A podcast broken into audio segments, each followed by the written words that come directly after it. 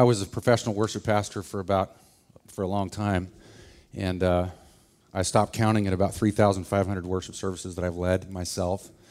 Uh, and I've just got to tell you, from the other side of the curtain over there, uh, when sound problems happen, everybody's blood pressure goes through the roof. It is the easiest thing. Ty's nodding his head. There's another guy in the room who used to do worship. You remember when I pulled the keyboard off the stand in the middle of a service? Yeah. This man was playing drums, and he, he just, shake it off, Hudson, shake it off. You know? So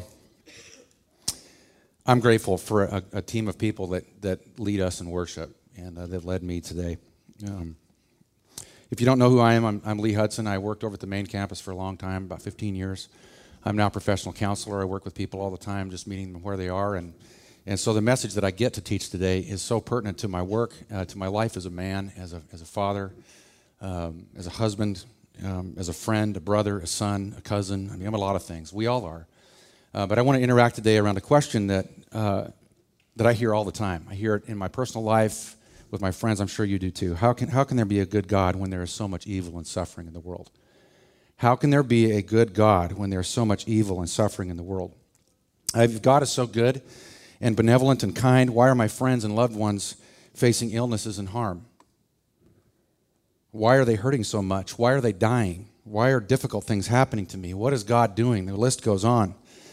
Uh, what is God thinking? Why are my hopes destroyed often? Why is my faith and courage challenged so often, almost every day? Why do I fight so hard to lose hope, uh, to not lose hope? Why do I hurt so much? I'm so tired of agony and tears. What am I so afraid of? Where is God? Well, I believe that the scriptures, from beginning to end, uh, give us immense hope individually. And they treat this question very broadly. And so I'm going to draw from a lot of different Bible verses, and maybe we'll leave with a little bit of encouragement today that, that God is good, even though we ask the question often, how can there be a good God when there's so much evil and suffering in the world? So I'm going to take you to Genesis 1 first. I'm going to begin at verse 26. Genesis 1, verse 26. says this Then God said, Let us make man in our image, after our likeness and let them have dominion over the fish of the sea, and over the birds of the heavens, and over the livestock, and over all the earth, over every creeping thing that creeps on the earth. So God created man in his own image. In the image of God, he created him. Male and female, he created them. And God blessed them, and God said to them, Be fruitful and multiply, fill the earth, subdue it, have dominion over the fish of the sea, and over the birds of the heavens, and over every living thing that moves on the earth. And God said, Behold, I've given you every, every plant yielding seed that is on the face of the earth, every tree with seed in its fruit, you shall have them for food. And to every beast of the earth, and to, every, and to the birds of the heavens, and to every, everything that creeps on the earth, everything that has breath of life, I've given every green plant for food. And it was so. I want to begin with the first point. See, we have to understand that God never intended for human life on this planet to be the way it is today, because that's not the world I live in. God never intended for human life on this planet to be the way it is today. The first man, the first woman, they were created on purpose. They were created on purpose. They were made for relationship with the Creator. They were fashioned in His image. He is created for work, destiny, cause. Man's challenge originally was to settle the earth, to be fruitful, to multiply, be a caregiver over, and live in this magnificent home called earth. Make it home. The earth was created by God to be a place for man to live and to work, and most importantly, be content and filled with wonder and freedom. Human beings were made to exist in strife free relationships. That's not the world I live in. We were made to live face to face with God, face to face with the God of the universe, who fashioned us as his reflection. No man can see him today and live. There are reasons for that. God created the earth for us to live in it, be together in it, work and create and share in it, care for it, enjoy it, be with Him in it. It's amazing, isn't it? Sounds like heaven. Sounds like a dream. Today we extract fossil fuels from beneath the desert in the Middle East because that's where we began as human beings. It's all right here in the scriptures. What is the biblical Eden, as the scriptures teach, is now a great big desert. The world we see today is much different than the world God created. God never intended for life on this planet to be the way it is today. And as the result, the book of Ecclesiastes says, chapter 8, verse 6, there's a time and a way for everything, although man's trouble lies very heavy on him. And Jesus confirmed this reality and states in the book of John, chapter 16, verse 33, that in this world you will have trouble. It's a world away from the world God created originally. And Jesus said, Well, in this world you're going to have trouble. Self attesting fact in this room today. God never intended for life to be the way it is on this earth. So, point number two, life is never what we expect. God never intended for life on this planet to be the way it is today, and so life is never what we expect. Never.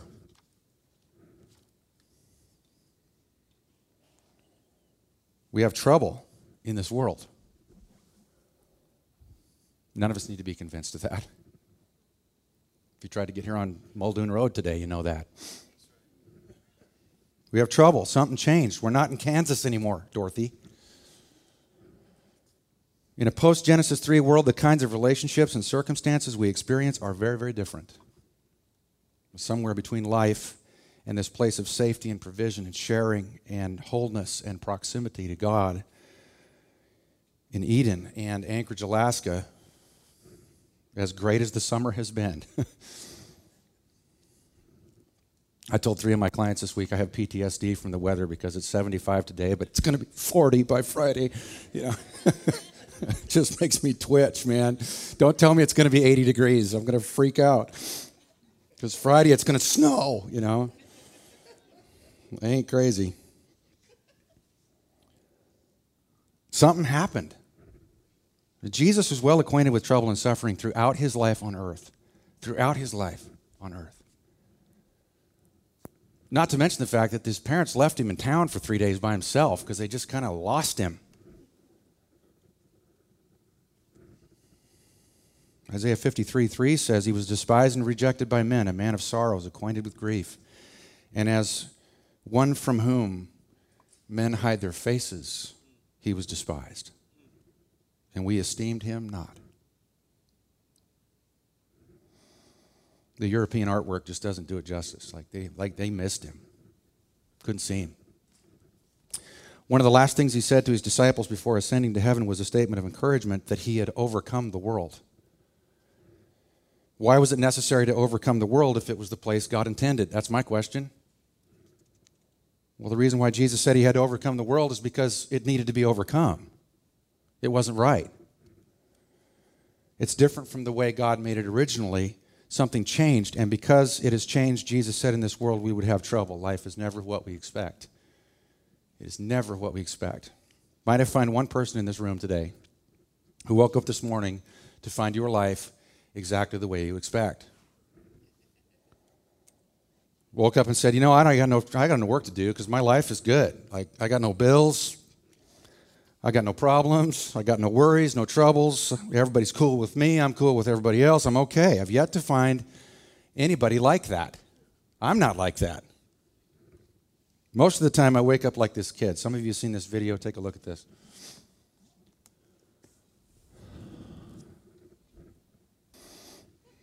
Dizzy. My life's not what I expect. It's just like that. It's just a big orange thing on my arm, man. Now, on a serious note, I'm learning to face the reality that if I'm brutally honest, my life is never what I expect. And some of that stuff we laugh about, and some of it is the reality that my kids get hurt emotionally and physically. They get hurt bad. My son and I were fishing Friday, and he just said, Man, last school year was hard, man. It was hard. And it was. For a lot of reasons. There's so much change and going on, and relationship stuff that was happening with him, and sports stuff that didn't work out, and just a whole bunch of things. And it, it was hurtful. It was hard to watch as a dad because I couldn't fix it. My mom's scared most of the time because she's lost five siblings to cancer. So she lives with a mortal fear that she's going to get cancer and die for good reason. My dad's recovering from an eight hour back surgery that he had in February. Lost my father in law a few years ago to complications associated with a massive stroke. And he died really unhappy. I have extended family members and, foreign, and former friends who will not speak to me anymore, no matter what I try. I'm making a lot of amends with people that I've offended over the years, and I got a lot of regret for the choices that I've made in my life, in relationships, in ministry, a whole bunch of things that I wish I could not remember. I'm still hurting from things that have happened to me in the past. But who wants to feel that? And even when that stuff isn't bothering me too bad, on the best day of my life, this is the thing, on the best day of my life, when everything's going awesome, it doesn't last. I enjoyed a moment this spring with, with my daughter, who's just turned 13 today, became a teenager, and uh, and we were out swimming in the ocean, and she was snorkeling, and at the beginning of everything, everything was perfect. It was one of those. It was one of those moments, and then I'm realizing I'm out there treading water, and I'm watching my little girl snorkel around and look at stuff, and I'm realizing it just doesn't last. Like this is awesome, but it doesn't last. And I'm, I'm not trying to be negative, uh, because it's your life. I know it is. If you're human and you have a pulse and you're sitting here, and I have immense joy in my life, I do. My life is thick. You know, people I tell, it's like, well, my daughter's becoming a, a teenager today. And they go, oh, man. I've heard that so much, you know. And I don't believe I'm naive because I'm, I am, man, we're connected. Like, we're just connected. And is she going to make mistakes? Uh huh. Do I want her not to? Yes. Is most of my disciplinary tactics as a result of me just not wanting to be afraid? Yes. Think about it. Absolutely. I have a, but I have immense joy because it's a thick relationship. My, my life with my son is thick. With my wife, it's like it's huge. I have a lot of joy, and it's accompanied with immense sadness at the same time. It's weird. Why? Because in a post Genesis 3 world, I know that the real joy that I experience in my life has cost me a lot. It costs. Real joy costs. The deepest joy I have is intrinsically fused with deep sadness. I think you know what I mean. Like some of you military guys, man, it costs. It costs to be trained well. It hurts. Our life today is not what we expect because God never initially intended for life to be this way. It's the truth.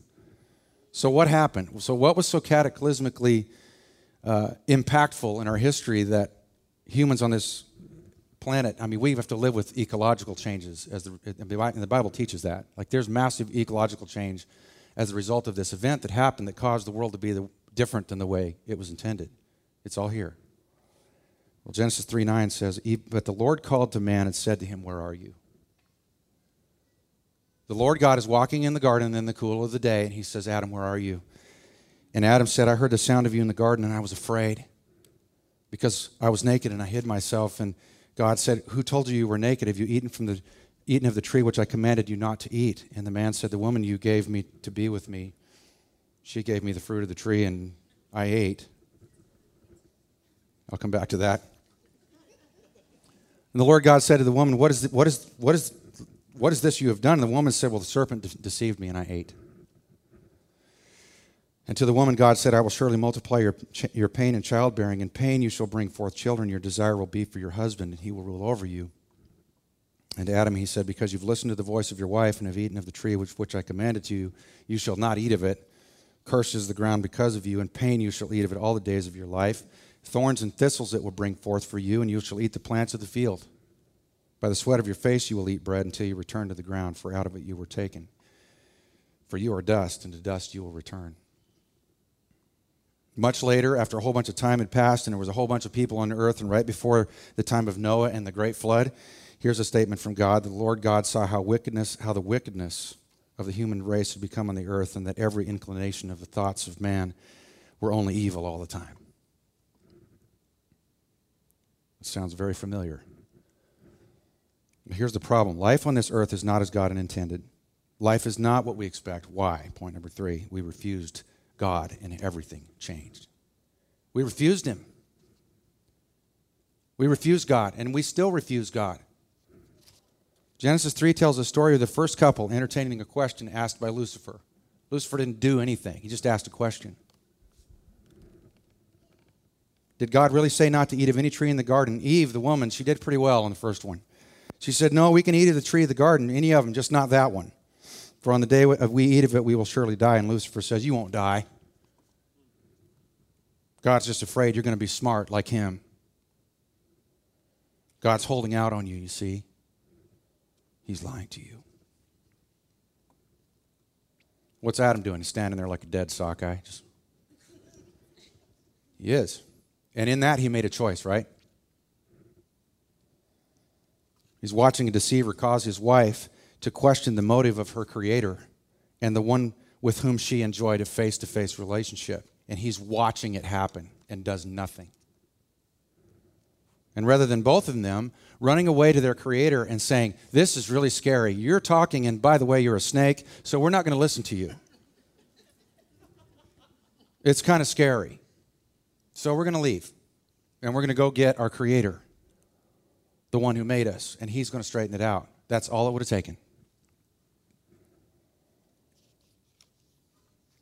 So, what does she do? And this is us. You couple sitting here, I've been married for 21 years. I get it. Okay? This is us. We, we just live out the curse as husbands and wives. This is how it works. Uh, she takes control of the situation and thinks uh, through a solution. She steps in and says, I got this. She looks at the fruit and considers it as good for food and useful for making one wise, so she took of it and ate and gave to dead sockeye boy who's standing there watching it happen. So she goes to control and he goes to apathy. And so she's cursed because she's going to want his power and will never get it. And he's going to want to go away. And today, my friends, at least today, at least single moms outnumber single dads five to one.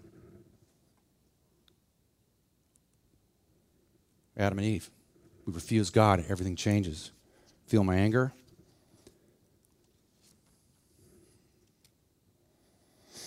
They saw their own vulnerability, and this is the thing that rocks me. I mean, every time I go back to this story and think about it and let it infuse my life and teach me, they saw their own vulnerability, and it scared them out of their minds. It scared them out of their hearts. And the scriptures go on to say that in order to hide, they sewed fig leaves together to make clothes. Now, I was in a graduate school class last year, professors from Texas, and she asked this question. She's, she's taught out of this scripture. She's a clinical nurse, she does clinical psychology now, brilliant lady. Uh, and she asked this question that I never considered. She says, Have any of you ever actually picked figs? 75 students in this room from all over the country. Nobody, none of us were like, uh uh-uh, uh no.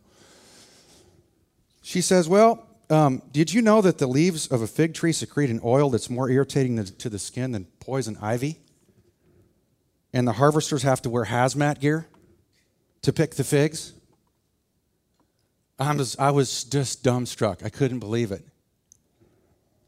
So I did some sh- I did some checking. You can go home. You can look at this up. You know, don't do it here because I know you can. But okay, if I see you looking at your phones, okay.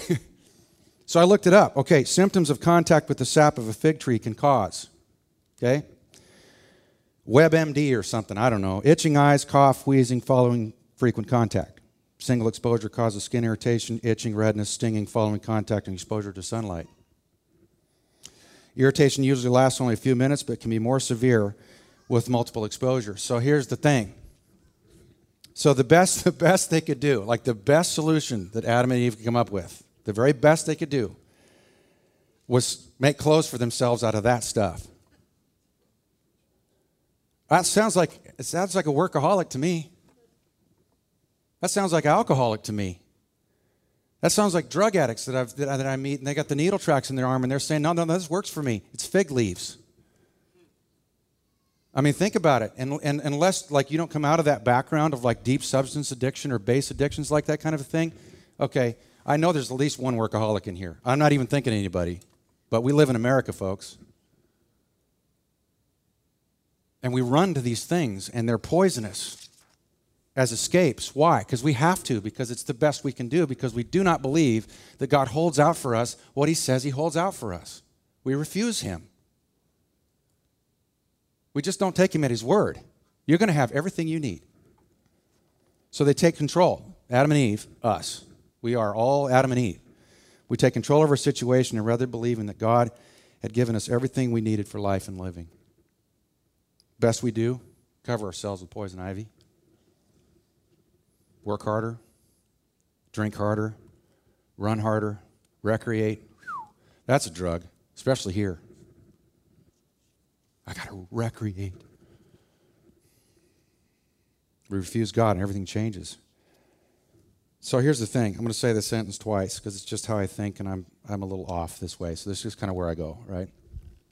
I've learned that every, just because everybody's asking, asking a frequently avoided question like this, just because everybody's asking, you hear that. Well, how can there be such a good God if there's all this evil and suffering? I don't think that's the real question. And just because everybody's asking that question doesn't necessarily mean that the question everybody's asking is going to yield the answer everybody wants. Follow me? Just because everybody's asking that question doesn't mean that that question is going to give them the answer they want. I, this is what I think is going on out of my own brain that refuses God still. The underlying question about God's goodness and the existence of evil and suffering in the world sounds more like this.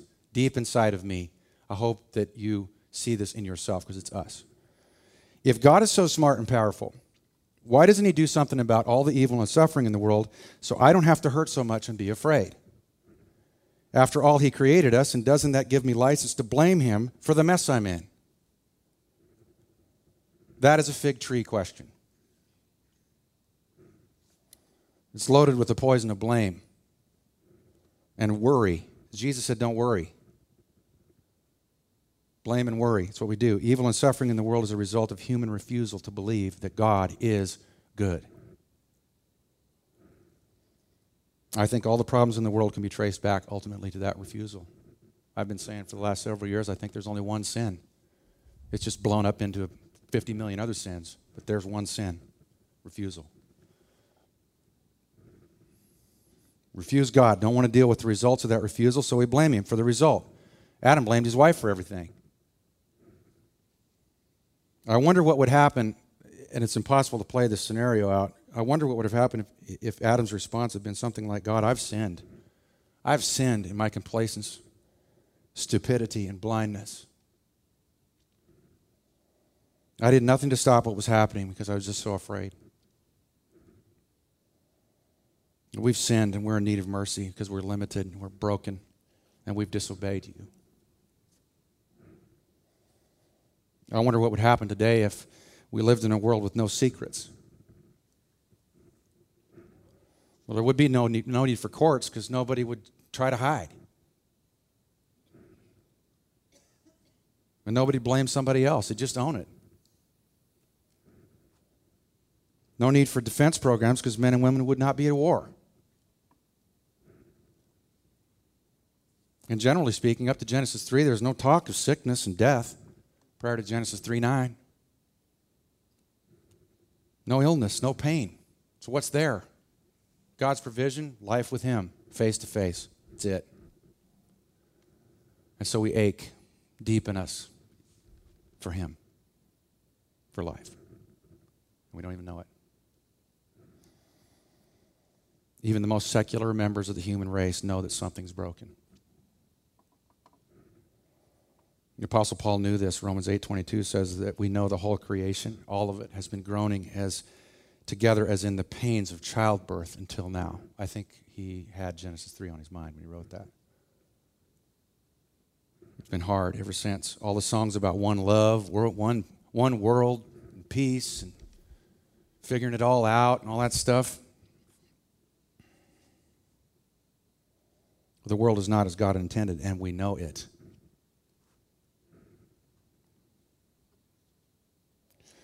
But here's the truth, and uh, we prepared this several weeks ago. I actually preached this message over at the other campus a few weeks ago, and I've been on this truth for quite a while. See, it isn't God who changed. Like, He never moved, and He hasn't moved, and He doesn't move. He created us for real relationship with Him and with each other, and He gave us everything we needed to do that, and we, we refused it. And He's never changed. We refuse Him and we become our own God.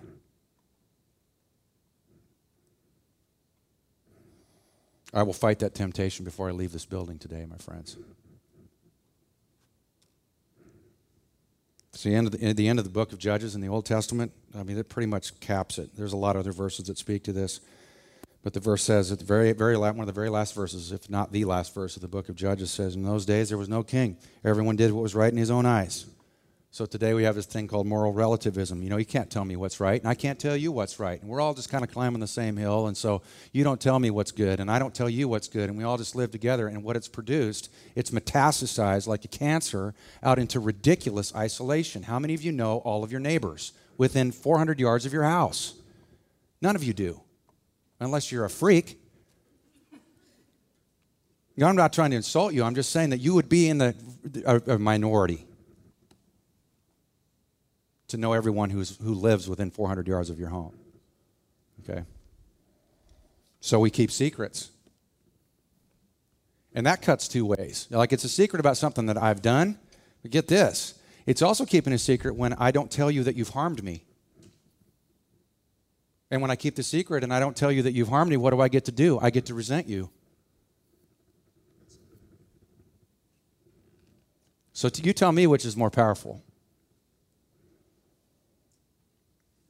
It hit me this week. I don't know where I was. I think I was driving around and I realized that there's, there's a scripture verse that says, In my weakness, God is made strong. in my humanity, or my flesh, in my flesh, in the part of me that's, that is still trying to work this thing out and let God change me from the inside out, in my weakness, in my weakness, I am very strong. Because I, if, I don't, if I just keep a secret and I don't tell you that you've harmed me, that you're, that you're human too, and that you said something that hurt me or something, and I keep it, I get to hold a grudge. God never intended for life on this planet to be the way it is. Life is not what we expect, it's a self attesting reality. Look around. But we got to understand that this is not because God switched the game. He didn't change. We refused God, everything changed. We still refuse. We live in a dark world of harm, confusion, relational destruction, and death because of our refusal, not because of God's ambiguity. So we have to ask ourselves the question this morning, folks um, what is happening when we hold God accountable for the gap between our expectations and our reality? What's going on with that? It's your fault, God. I can't make the scriptures or my relationship with God currently support the notion that God has ulterior motives.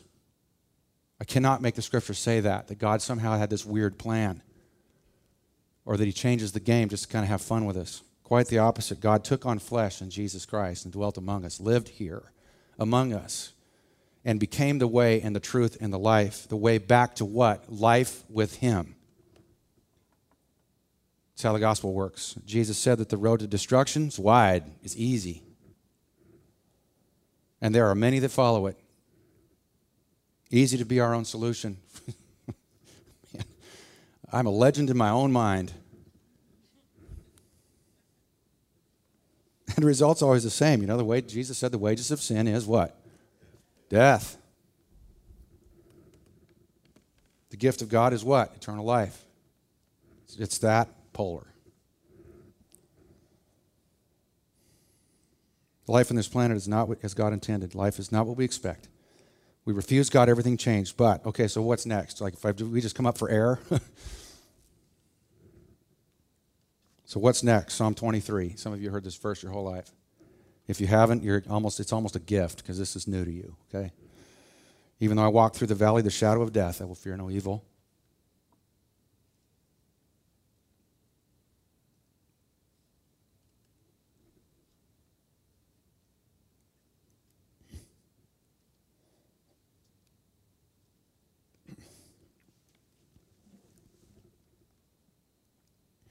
For you are with me.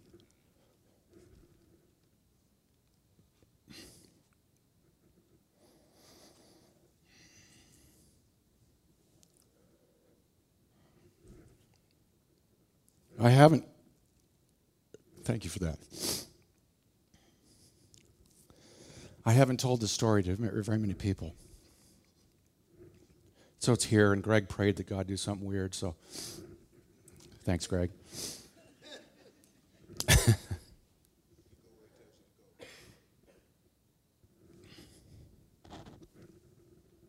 I was three weeks. Five years ago, I was three weeks.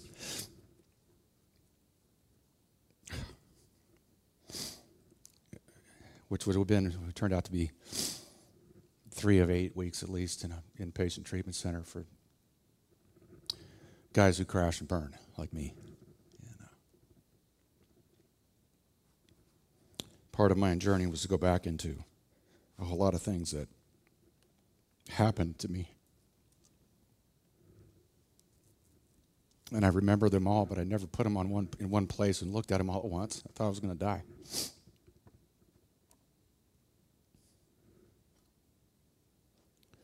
And I'd made such a wreck in my life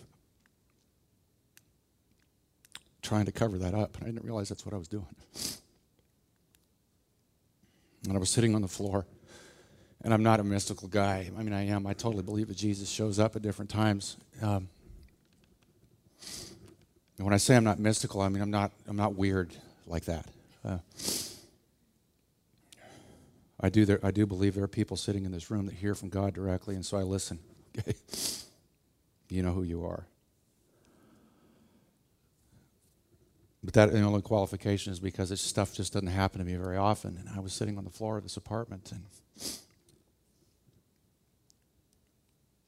I could only talk to my family for 10 minutes a week. And I didn't know if I was going to come back and have a job.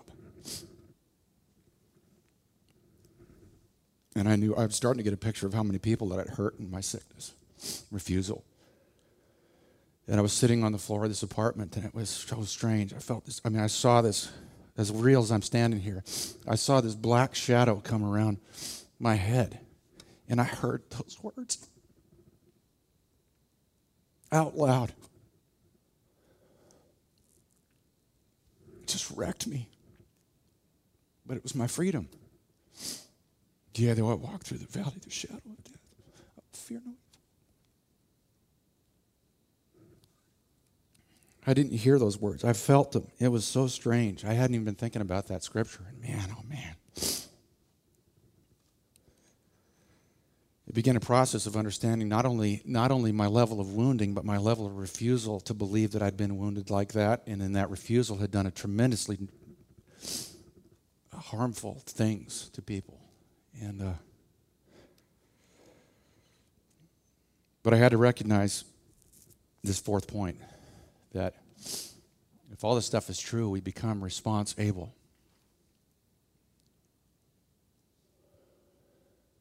That we're able, to, we become able to respond if we realize that it's not as God has, has intended. It isn't. Something changed, and it was because of our refusal, because of my refusal. And when I started to see that, I started to recognize that I'm response able to the darkness thing, and the things that happen on this earth to all of us, and we become response able.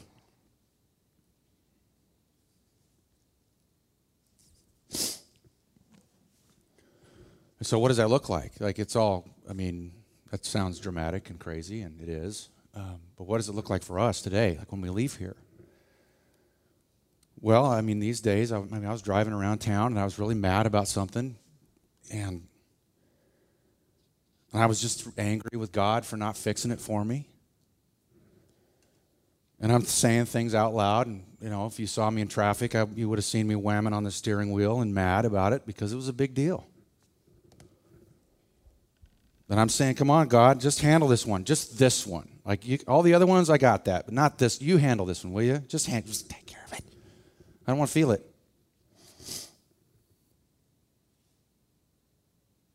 Sometimes, I mean, another time I was standing in the kitchen and I was furious about something. Now, I don't even remember what it was, you know. But the Apostle Paul says in Romans 7 that I'm both flesh and spirit, and they war against one another, which means my flesh is always talking, trying to get me to blame everybody else and make it everybody else's problem so I don't have to be scared. I don't have to be mad. I don't have to be uncomfortable. Or this is the word of the year, I think frustrated. I'm frustrated. No. if you bust that word apart, it's I'm terrified. And you're getting on my nerves because I don't want to be afraid. Okay? So it was something like that. And I felt the comfort of the Spirit of God, just like that in that moment in that, uh, that apartment. He just like, I felt him nudge me. And he's like, you know, I really love you. And I felt my body just recoil. And I'm like, stop it. Just let me be mad for a minute, okay? Just let me have it. And I realized that that's exactly the kind of relationship that, that God had with Moses. He spoke to him as a man speaks to his friend. That's what it says. As iron sharpens iron, so a man sharpens the countenance of his friend. Ecclesiastes said a three cord strand is not easily broken. Faithful are the wounds of a friend. That's all in here. And I realize that God's my friend. And he, and he nudges me that way, and then he'll nudge me through other people, and that's really infuriating. But we're connected spiritually. See, it's a spiritual thing. And in the last year, at least, I've become increasingly glad that God is so patient with me. Because without fail, every time, if I will just tell the truth, not keep the secret, but tell the truth about what's really bugging me, it's not like He doesn't know, but He wants to do a relationship with me. So He wants me to talk to Him about it. Sometimes I do that by myself, sometimes I do that with my close friends, and they hear, they don't hear the G version of that stuff. It's the way it goes through my brain, and that's not nice because of, well, I digress. We got to tell the truth about where we are so that God can do a relationship with us because He will not compete with our refusal.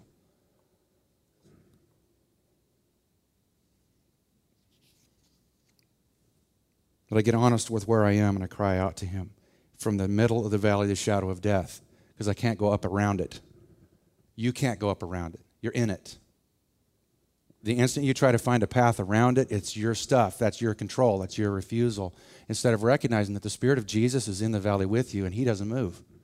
He just says, You don't have to be afraid because I'm with you. And I'm a lot of things to you if you'll just stay here with me. So every time I give myself space to ache for Him, without fail, He reassures me. Without fail, He reassures me. And every time he, most of the time, he does it through another person.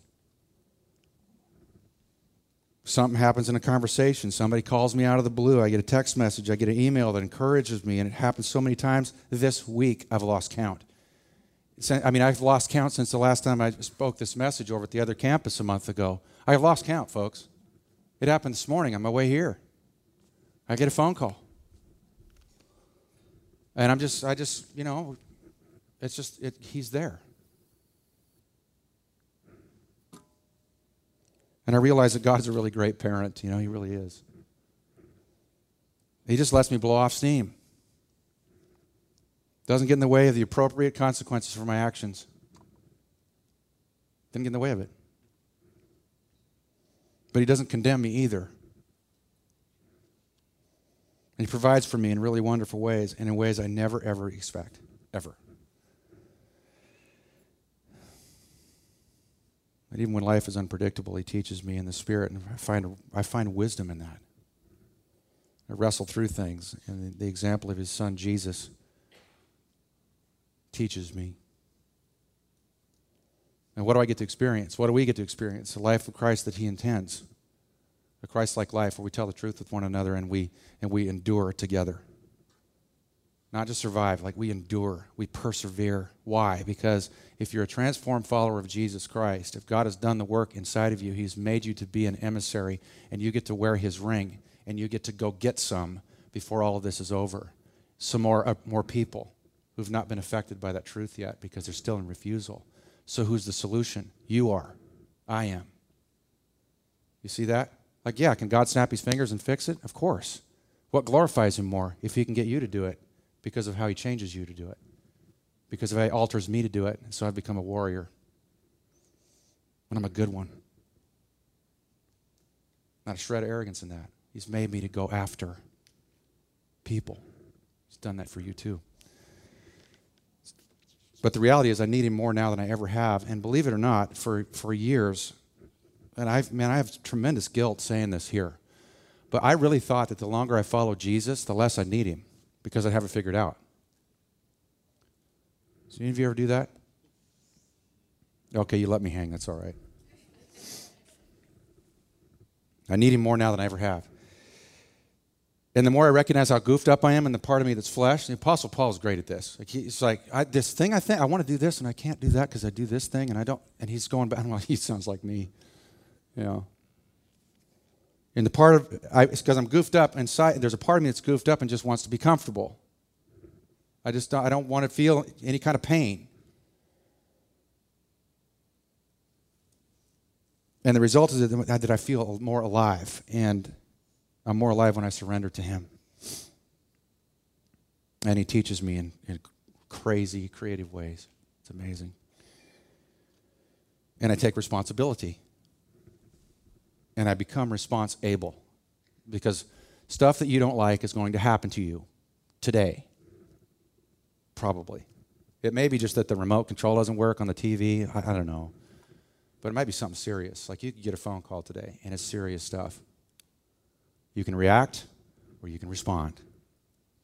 You can blame everybody else, make it about you, or you can respond. That's the difference. And where Jesus finds us is in the pit of the valley of the shadow of death. And, wh- and where are we when we're in the middle of the valley of the shadow of death? Just furious and sad and scared and alone, and just need to say it. Let Him be with us in it. And we're alive. That's a response.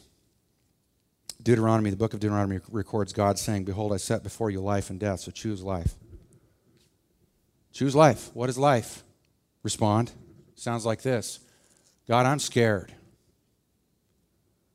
I don't, I, uh, I don't have what it takes to deal with this. I'm not just, I don't, I'm not strong enough. And I do that with a brother who loves me. Actually, there's probably four or five of them. I just tell the truth. This hurts so bad. Man, it hurts. It's sad. It's, I've lost something, and I'm really sad about it. I really, man, I dropped the ball on that deal, and I just, I wish I was perfect, and I'm not. How do I go back and make amends to that person? How do I go back and say I'm sorry? And I want to, because then I'm going to have to see myself, and that stinks. I don't want to. See that? But that's response. It's not reaction. Reaction is, okay, I'm just going to leave. I'm just going to go fishing and, you know, get away or whatever. And I talk about, I talk about just how bad it hurt on the inside. That's, and that's, there's freedom in that. So I told a friend of mine, I was getting on the on ramp to head out to the valley to my folks' place, and I was talking to this friend of mine, and I said, you know, I think uh, five years after that night on the uh, floor of that apartment, when I was just so lost and busted, um, five years later, I laugh harder and cry deeper. And I'm more alive. Closer to Jesus than I've ever been. It's weird. Beautiful. So the truth is, we can ask the question. Like, we can get stuck on the question and say, well, how can there be a good God when there's so much evil and suffering in the world? Here's, here's my answer today, and it might seem thin to you, uh, but I think it's what the scriptures teach. Okay? God is good. He's always been good, He hasn't changed. And there is evil and suffering in the world. But if we'll step in and we, we link in together and we begin to talk about what, what that does inside of us, and we, we will learn a place of dependence on Him and recognize that He's there all along and never stop being good. Still inviting us into life with Him and went a long way to give that to us. It's good stuff. So, the worship team will come forward. I just want to give you a minute to think. You might just bow your heads and close your eyes and just think about the reality that God sees you.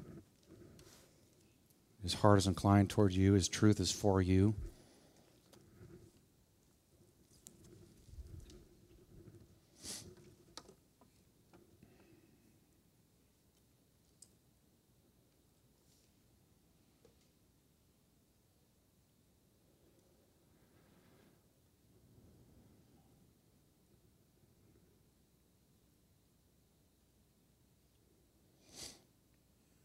I stand here, Lord Jesus, and I just replay the events of my own life this week, and I realize that it's been a lot of a lot of things, and that there's great hope in that because I've rem- I remember it all for one thing, and uh, and there's been so many ways in which you've communicated your presence to me in the last seven days, um, even in the last 24 hours, and my hope would be that there wouldn't be anybody sitting in this room today standing behind me that would think that there's some kind of magic formula to that, or that we have to aspire to be a certain way before you'll catch our eye. But you never asked us for that. all you've asked us to do is come to you and be like a little kid and just run to you and just say, This is what's going on inside of me, and I don't like it. And it's really scary. And are you there? And do you mean what you say? And we get to have this immense privilege of holding you to your word, and you're more than great, more than glad to do that, to reassure us all the time of who you are and what you hold for us, and that your promises are too great to be numbered. And so there are sons and daughters in this room.